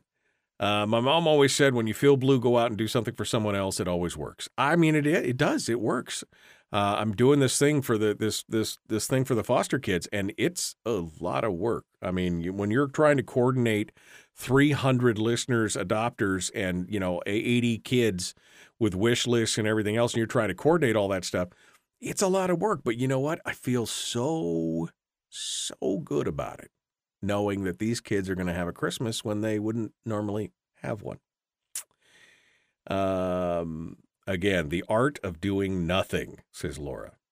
There, there is sometimes just the art of doing nothing. Absolutely. Um, MD, but you are doing something about foster kids, which is important. I mean, I'm contributing. It's not me doing it all by any strange stretch of the imagination. I just happen to be the guy coordinating it all. It's uh, it's all the work that's being done by those listeners and adopters who have who have been so graciously generous. I mean, you know, I've never you know you get a foster kid who gives you a list with it's a wish list, right? It's it's like a dream list. And this list has got $1200 worth of stuff on it and you know what? These people just give and give and you get more than one person adopting a kid together and they go out and they you know they get the stuff and this foster kid whose life is just falling apart because you know he's in foster care and he ends up getting a christmas. It's a thousand dollar christmas and and he's they're just over the moon over the moon. And it's because of the folks that are out there doing their thing. It's amazing. It's amazing. Um did you see my challenge, says Dushana, for you this holiday to listen to music and lay under the tree like your fond memories of the Yes, I did. And I made the joke early this morning that I'm going to do it, but I've got to plan it because it's harder to get down on the floor than it used to be. So we'll be, you know. Chris says that uh, they've been listening to my doggone it, lost my mouse. Here we go. Chris says, I've been listening to your Christmas playlist on Spotify and I love it. Yes. Isn't it good? Doesn't it? I mean, it doesn't that doesn't that sound fun? That's just it's a great. I wish I wish that the copyright Nazis at uh, well, that's not fair. I wish that the copyright algorithms at Facebook and YouTube were not quite so strict around Christmas time because I would just love to play some of that Christmas music for you. But I mean, I play six seconds of a Christmas song and my my videos get flagged immediately, immediately, which is unfortunate. I mean, I still have a video that's got muted. The entire video is muted for seven seconds. It actually said that you played seven seconds of this obscure copyrighted song from what, you know, and the video's still muted from like three years ago. So we just, we'll just have to talk about the Christmas music. We won't play the Christmas music. Chris Story is uh, the man from Homer. Merry Christmas, my friend. How are you today? Good morning, Michael, and Merry Christmas to you and yours. Doing well. Are you uh, are you ready to? I, I don't know. I mean, I, I know that we're going to do some Christmas memories and stuff like that, but do you have some kind of uplift for us? And what's the topic of the uplift? Is it a Christmas themed uplift? Uh, yeah, you know, I just said to myself, I was like getting into the bathtub this morning. Just going to take it one step at a time. one the pinky toe first. We're gonna do it That's one right. inch, and we're gonna ease into this one little thing at a time. All right. Well, good. Well, I mean, we you don't have to do an uplift if you don't want to. I'm not. I'm not saying that you have to. I uh, would like to be uplifting with you, Michael. There we go. All right, hold the line. Here we go. The Michael Duke Show, Common Sense Radio. Nope, not doing that one.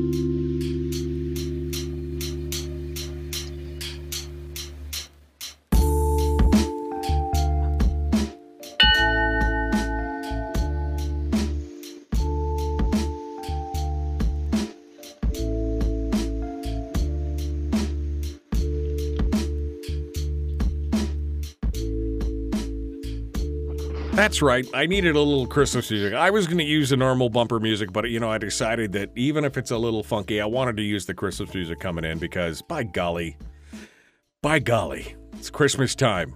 We're going to continue that that perfect that we're going to just continue on.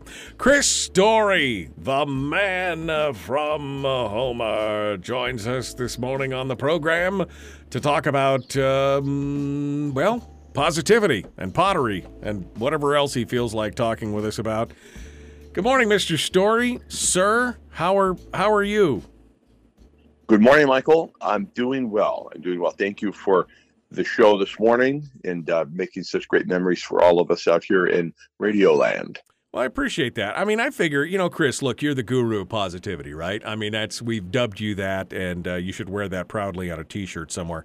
But you know, um, am I wrong? I mean, there sure there are plenty of things we could probably well, not plenty of things, but there's a few things we could talk about today that are in the news that are politically relevant for the moment.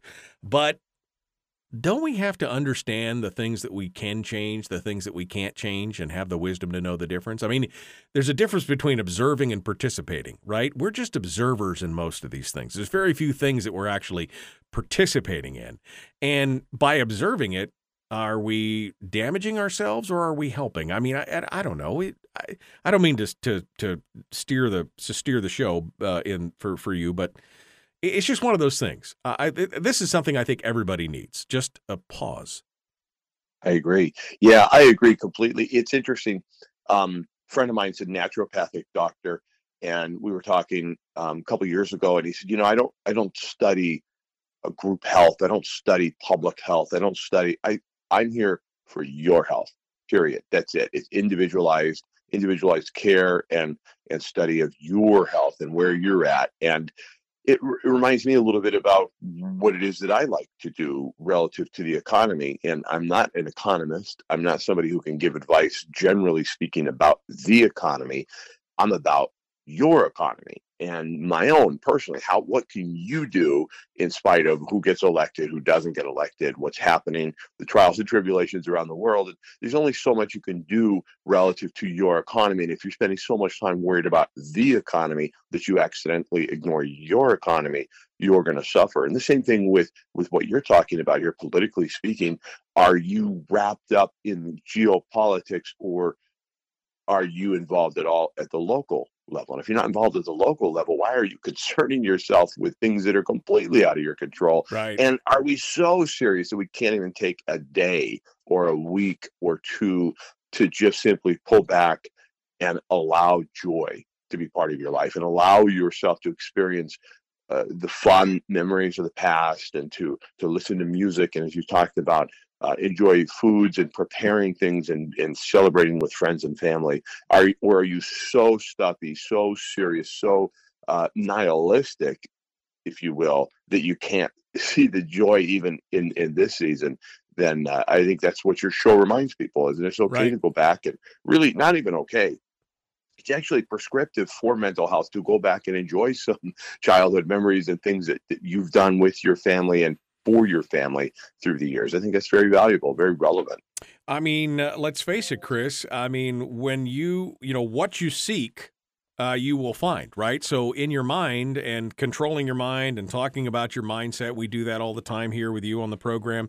But if you're seeking it, you'll find it. So, if you're seeking that that feeling of joy and wonder and innocence that you felt, you know, like I said, looking at that Christmas tree on Christmas morning with all the presents underneath and the shining lights and the music and the joy and the laughter. If you seek it, you shall find it. The problem is is that we're so busy, you know, taking a sip from a fire hose with our infobesity that we we're so busy with that trying to make sure that we're up to speed with everything that's going on around us all the time, even though we can't affect it.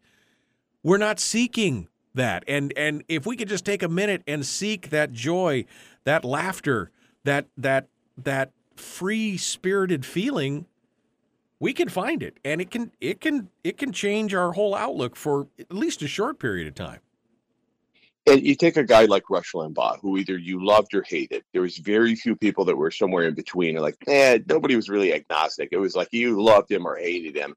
And yet, every Christmas season, what would he do? He would take time out and um, really share memories and talk about uh, the the traditions and, and holiday and Christmas traditions, and play Mannheim Steamroller uh, every, for a week or so, uh, just up until Christmas. And to me, I was thought, man, if, if this guy can do it, and he, he seemed to have the weight of the world on his shoulders, not really, but you know, it was a pretty, pretty relevant public stage and yet would still take time, pull back, pause, and reflect just like you're just like you're doing here today in the yeah. tradition you've had here in Alaska over the years. Yeah, you know, I mean, I, I think again we need to we need to understand that uh, this is an important time of the year uh, for us. I mean, you know, the end of the year is such an arbitrary thing. I mean, it's, you know, picked by man. This is the end of the year. I mean, it doesn't really mean anything other than we know that we are resetting for, you know, for the next for the next go around the sun, so to speak. And you could either be just exhausted and continue that battle in a you know in a non-combat ready state i guess if you want to get militaristic about it uh, and not be combat effective or you could take a little bit of r&r you could reflect you could rejuvenate you could you could feel better about it and um, and again just embrace that spirit of the season.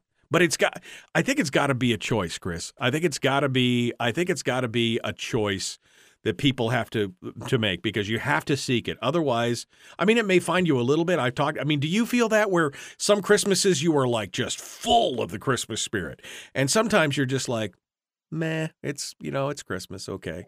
Uh, do you feel that?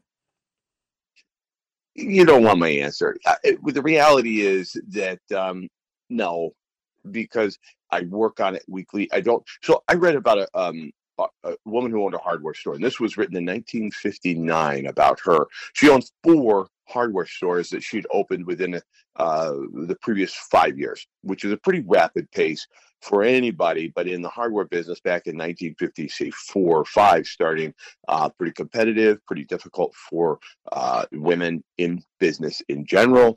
And and here she is opening her fourth store in less than five years. And the interviewer asked her, you know, how was this possible?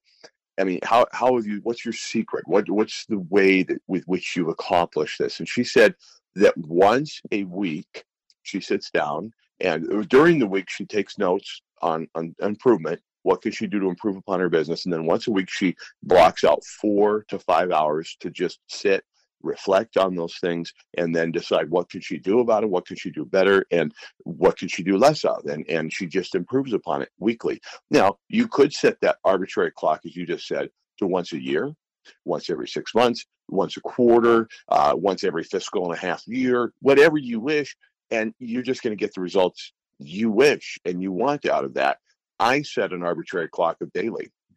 I set every every single day, no matter where I am, in the state, no matter where I'm in the country, out of country, in the morning, it is a sacred time with which I reflect and rejuvenate, just like you're talking about. So I've taken it to not just once a year, but actually every single day. And if I miss a day or have to miss a day for some circumstances out of my control, uh, I feel it. And it's like, oh, okay, and yeah, and it's like I get a little, a little behind for a moment, then the next day catch up. So it's for me, it's a daily thing.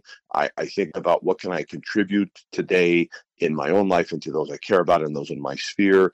And uh, it's in, in the real estate business, there is no, like people told me when I first got into real estate 21 years ago, people told me, oh, what are you going to do in the winter?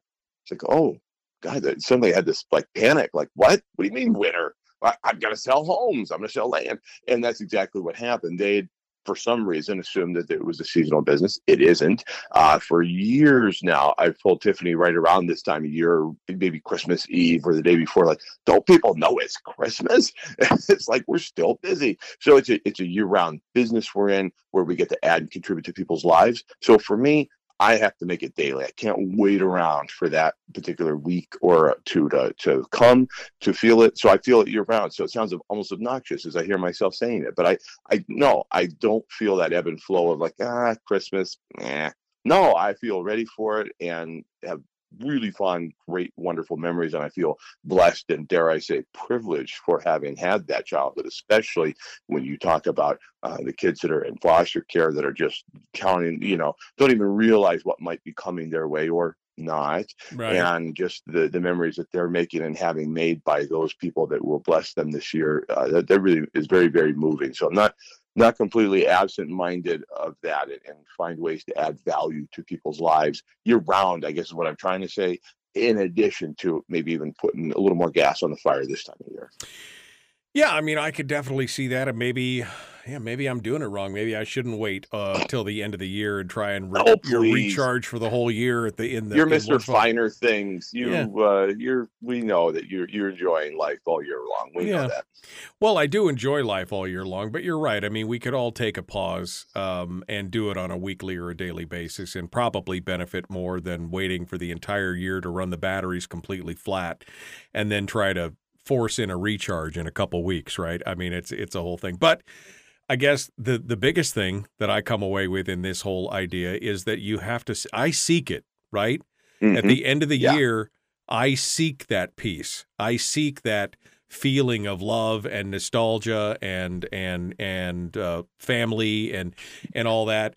When you're probably right, we probably should be seeking it. I should be seeking it a little more often. Not that I couldn't, you know, still enjoy the end of the year holiday, but uh, maybe my life would be a little better and fuller if I sought it on a weekly or a daily basis. It's, it, I mean, it's not a bad, it's not a bad piece of advice. Can I, can I follow it? Is the question, because of you know habit force and and being old and and having a hard time changing my ways. I probably could, but you know, maybe maybe that'll be my New Year's resolution, Chris, to take that few minutes every day. you i love it that's that's awesome you and i are in the communication business you more so than i uh, running not just a show but two radio stations. But you've been in this a long time and and you probably um, i think we have in common a friend um, and somebody i consider a mentor called valerie geller and she has a three rule principle for radio sit. She's got books and courses and seminars, and she travels the world talking about communication and, and radio broadcasting and everything else. But th- it all boils down to three simple things. And I've adopted those three things, not just into my show that I do, but also into my life, which is make it matter. So no matter what's happening, make it matter right now. That Mhm. it's got to count. Make it count. Make it matter. And then the second tip is to always tell the truth. Period. End of story. Full stop. Tell the truth. And then thirdly, never be boring. it's like okay, well that that's a prescription for life. Make it matter. You know, tell the truth and never be boring. That that that is a good life. Yeah. No, that is. I think that is the definition of a good life for sure. And uh, if we seek those things, we will find. Seek and ye shall find. That's um, that's what I'm looking for here. And uh, and I think it's a good philosophy. Uh, I mean, we and we.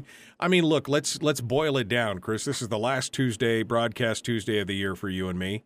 Uh, well, on this program anyway. You're still going to be broadcasting on Thursday or whatever. But uh, I would just say you know, if there's one thing, one commonality between all the things that we've talked about in the last year or two years or three years, it is that quiet moment of self reflection of where am I at and where do I want to go and making that decision. And most people don't take the time to do that self reflection. They don't take the time, whether it's once a year like I'm doing it, or every morning like you're doing it, or once a week.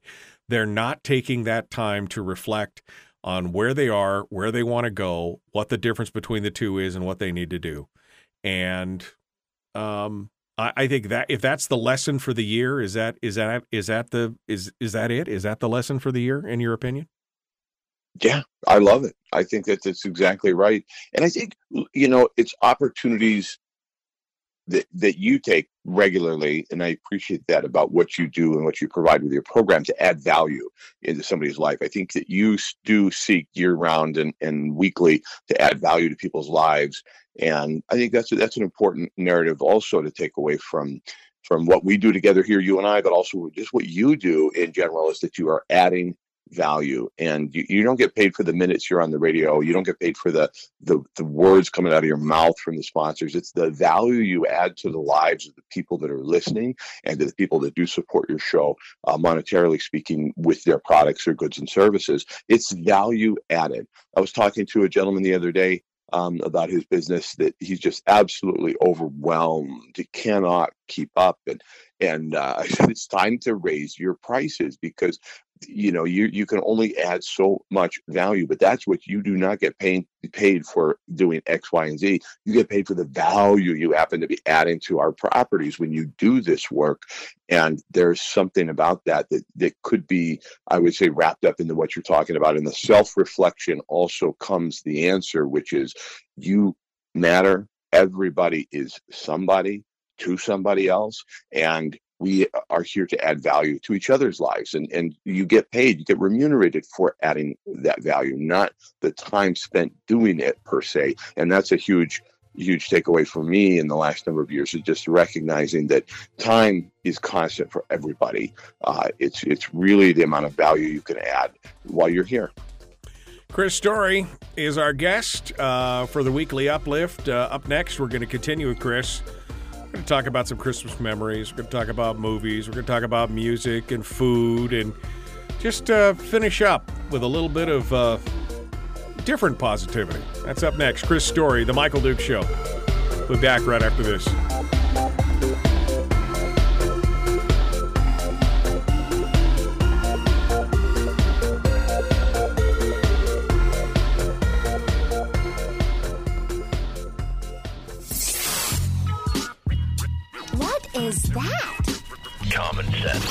Regularly heard on American radio. Mike, Mike, Michael Duke Show. Radio.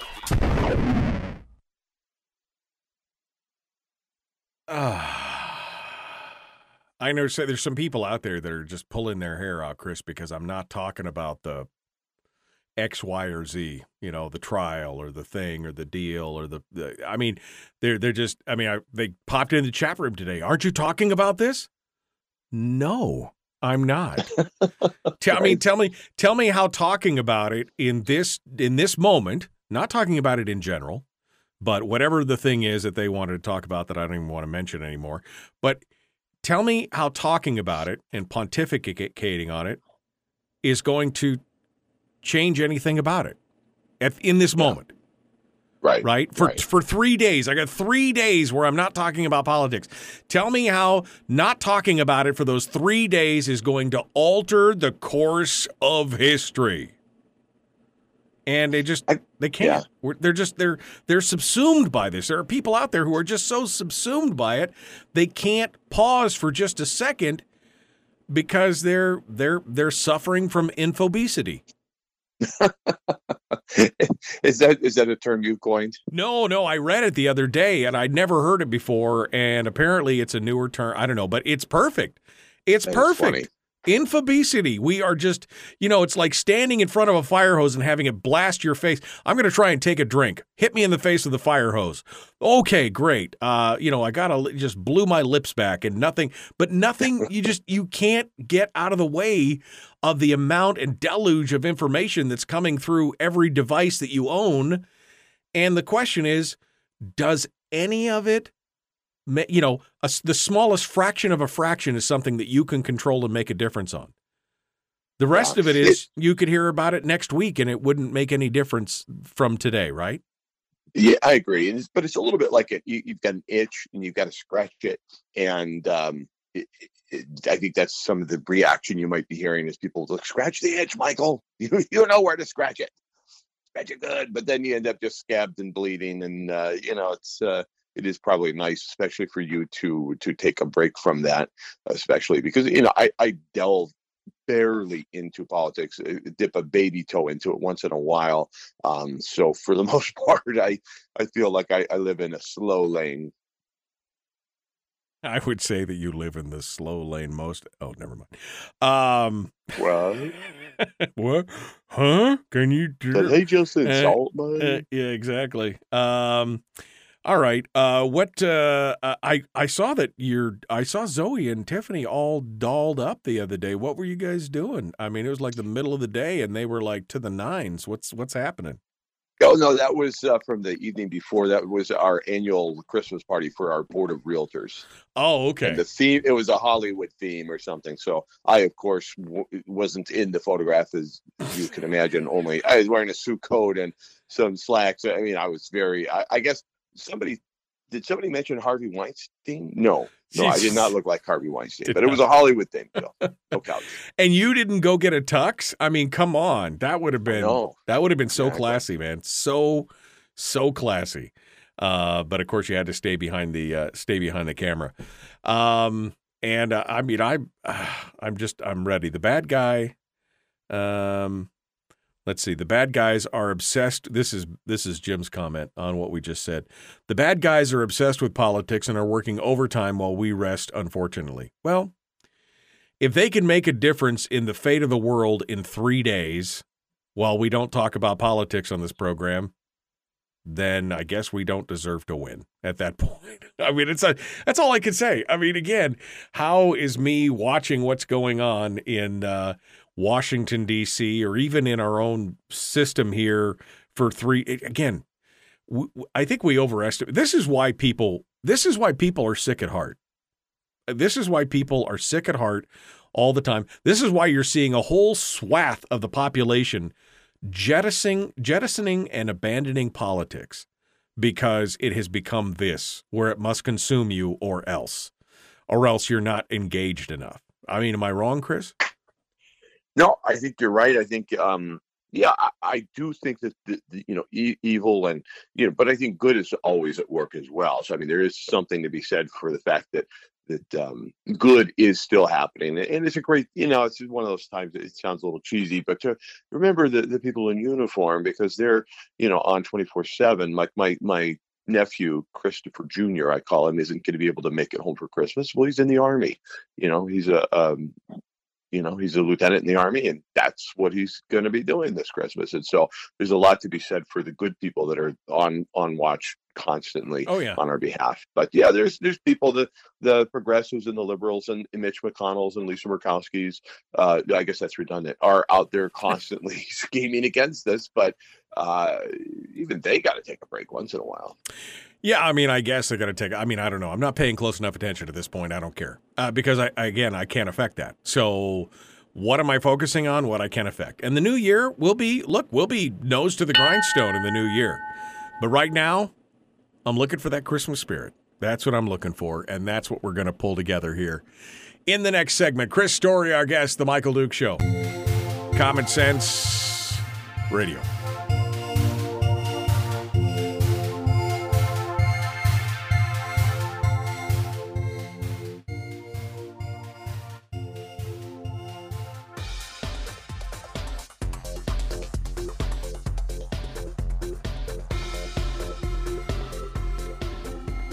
All right, welcome back to the program. Final segment for today. We're continuing with Chris Story. And uh, I want to, I just want to see what, make, what makes him tick, what makes his Christmases so special. Mr. Story, share with us, um, share with one of your favorite Christmas memories. I mean, from growing up, maybe as a youth and maybe as an adult. Give me a, give me a couple Christmas memories that you will always cherish and always bring you back to that spot of joy and wonder and love and peace. G- give me give me some Chris Story moments. So I feel like you know my childhood was incredibly blessed. My grandparents bought a a homestead back in 1948. Uh, they bought 160 acres, and by the time I came along in 1972, they still had 120 acres of that homestead. They'd sold off uh, a chunk of it or over time, and and so we lived. My my mom and dad, my brother and I, and my cousins and their parents and my grandparents all lived in this sort of triangle at the top of that property, and literally nobody else on the road. Once you got to our place, nobody else but our family up above, and it was just an incredible place at in in the the most beautiful spot in the world on the bench in Homer, Alaska, to grow up as a kid. And uh, so every Christmas, we, we just basically we did we didn't leave the homestead. We were there, and my grandparents' house they hosted Christmas Eve, where we did a big gift exchange with each other, and then Christmas morning everybody came to our house uh, for the traditional brick breakfast my mom would make the one the one breakfast a year she did did, did make and still does um, and then that that night we would we'd spend christmas dinner at my aunt and uncle's house and so it was just really like magical I feel really blessed and and fortunate for having had that childhood. And and I don't use the word privileged only because it's been absconded by the people that we're not talking about today. But it really blessed, just absolutely just wonderful. I had grandparents in Florida too, and every every year they would send some gifts up. And Christmas Eve morning, our tradition was to open the gift from our Florida family. So just a lot of traditions. And the funny thing is, the, the interesting thing is, we've carried those same traditions on for our children and now grandchildren. And it's to me, that's that's about as special as it gets. It's just memories with family and spending time together. My daughter and I, Zoe, for the last 23 Christmas Eves. This will be our 24th Christmas Eve together to go out. She and I just go out shopping alone. And she has now a two year old and a husband and a home they just built. And she said to me the other day, she goes, Yeah, you know, Christmas Eve. Um, and I said, Yes. She goes, Well, and I said, Yes. And she goes, okay, could we start a little earlier? Because she's hosting Christmas Eve dinner that right, night. She right. Can we start a little earlier? I knew she was trying to get out. Like, no, I'm not letting you out of this, my yeah. kid. That's like one of my big Christmas memories with my dad is my dad would gather up my brother and I, uh, probably from the time we were maybe maybe I was eight or nine years old. Uh, well, maybe as a little older, maybe I was ten, and probably till the time I was fifteen. Every Christmas Eve, my dad would go, "Okay, boys, we're going to go shopping for your mom," and I didn't realize later until I was an adult how crazy that on Christmas Eve he'd go out go shopping for mom on Christmas Eve, and what kind of you know combat shopping you know and that last thing. Uh, but it's a great memory. It's not one that I continued, uh, but I mean it, it is a great memory. But it's some of those things that we uh, some of those things that we love. Um, you know, there are certain things that make us uh, uh, that make us feel uh, Christmas. Music is a big thing for me. I don't know if it's a big thing for you, but for me, music is Mhm. a huge thing. Um, you got some favorite Christmas tunes? You got something that just puts you in the mood that the the minute you hear it, you know, ah, yes, Christmas has started. What's your what's your favorite Christmas uh, your favorite Christmas music like?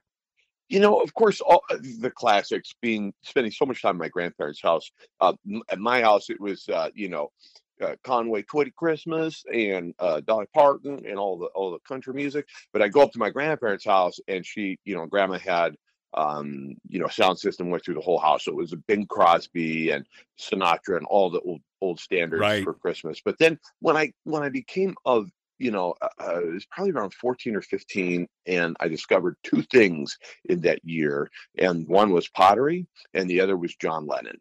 And so, uh, war is over. You know, Happy Christmas, John Lennon just implanted itself in my my being and my my bones. Although if I hear that song, I know it's Christmas. Even though Yoko was on it, you know, she didn't ruin it for me. Uh, it's still an amazing Christmas song. That puts me boom right. that puts you right, in the mood. moment. I for a minute there, I thought you were going to say Mariah Carey's Christmas, and you were going to be dead to me. But you know, other than that, that's that's that's fine. What I love her version. Brad was uh, talking about Auld Lang Syne, but Mariah Carey's version of it. Hello, I play that every year on my show around New Year's. That's an amazing version. She is Good. She is amazing, Michael. Well, don't, John- don't deny it. It's okay. John Lennon is a close second to Mariah Carey in my book for Christmas music, but that's okay. What? It's okay. I, you know, you know the one the the song that I do love from those is uh, the Bing Crosby and um, uh, not David Bowie. Um, uh, oh, is it Dave Crosby? Is it Bing Crosby and David Bowie? The little drummer boy, where they do it, uh, where they do it together. Uh, it's a duet between the two of them. Uh, that was that. That's pretty amazing. I do I do love that. There's some good Christmas tunes out. But Christmas, I mean, it just puts you in the mood, right? I mean, you feel it. I mean, that's why I've got a 10 hour Christmas playlist on Spotify because that's just I start playing it um, right after uh, uh, right after uh, uh, Thanksgiving, and and um, it helps me get into the mood. Um, Christmas food uh, is a big thing. Do you have a single dish in your family or your household that to you is like strictly on Christmas, only once a year? That that's the one, and you know Yeah. that that's the Christmas meal. Yeah, because you know, Christmas dinners, all the you know traditional same thing we had Thanksgiving. You know, I mean, it's not that it's it's wonderful. Don't get me wrong. Our family, they're all a bunch of good cooks in the family, especially my dad. But I I made a joke about my mom on Christmas morning. She has for you know probably 50 55 years at least made this very specific christmas breakfast and that's the only time that's the only day that we never have it another time one is a, french toast casserole uh, with blueberries and then the other is a sausage casserole and that's the only time she makes those two things so we all look forward to it and every year she jokes about well maybe i won't do it he's like yes you will that's all, that's all you cook once a year you're like santa claus you work once a year in the kitchen ma Oh wow. you wow! can do it Oh wow! we don't let her off the hook either A sausage casserole. I'm down with that. I mean, you know, we'll, we'll try. I'd, I'd love to try that. That'd be great. Uh, final things. We're down the last couple minutes here. Uh, for us, movies is a big thing. Uh, for my family, I mean, we love to enjoy a, a good story together, a good yarn. Um, and there's a few, you know, obviously, but is there is there one Christmas movie that Chris Story and the family have to sit down? to do something that you lined up everybody and sat them on the couch and said, "We're watching this this year because every year because this is the." Do you have a favorite Christmas movie that you have to watch? It, well, you're supposed to say things like uh, "Miracle on 34th Street," "It's a Wonderful Sure. Life," blah blah. Okay, those are great, but uh, for me, if I don't say this, I won't. I won't forgive myself. It's "The Naked Gun" with Leslie Nielsen. Uh, there's a particular uh, Christmas Eve. My brother, my brother sent it to me from college in like 1987, and and we were there was a particular thing that happened uh, the day be- it was the day before Christmas Eve, so Christmas Eve Eve, um, and it was a, it was a pretty big deal in our family. It was a very big deal. Not to get into the details, but I will just say that I unwrapped that gift, put it in the VHS, and all of my family was around. My aunt and uncle, cousins. Um, my brother hadn't come home from college yet; he was still en route, and my my grandparents weren't there.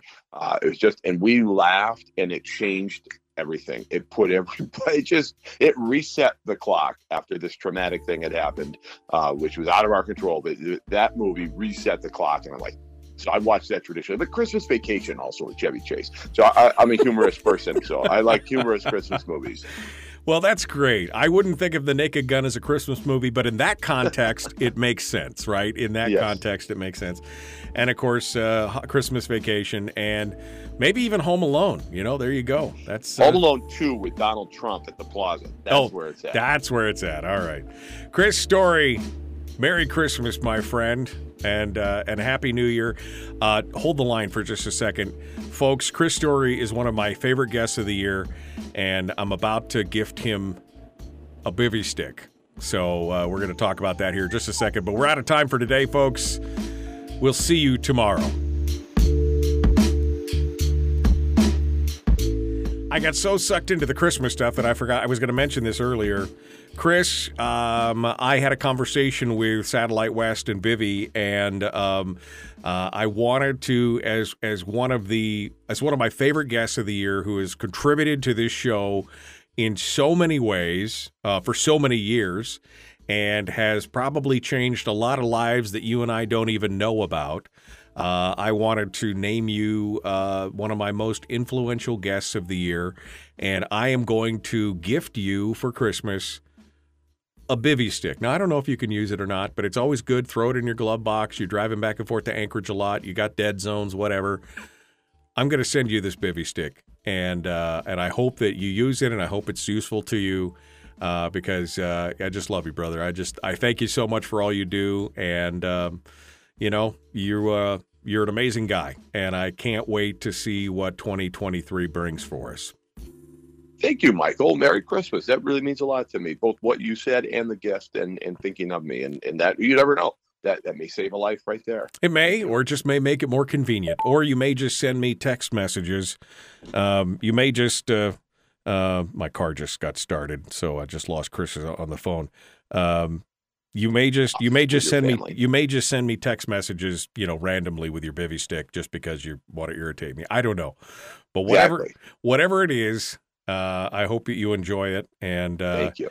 I hope that you and Tiffany and Zoe and her family and uh, I just hope you guys have a very merry Christmas. I just I can't I can't wish anything better for you, my friend.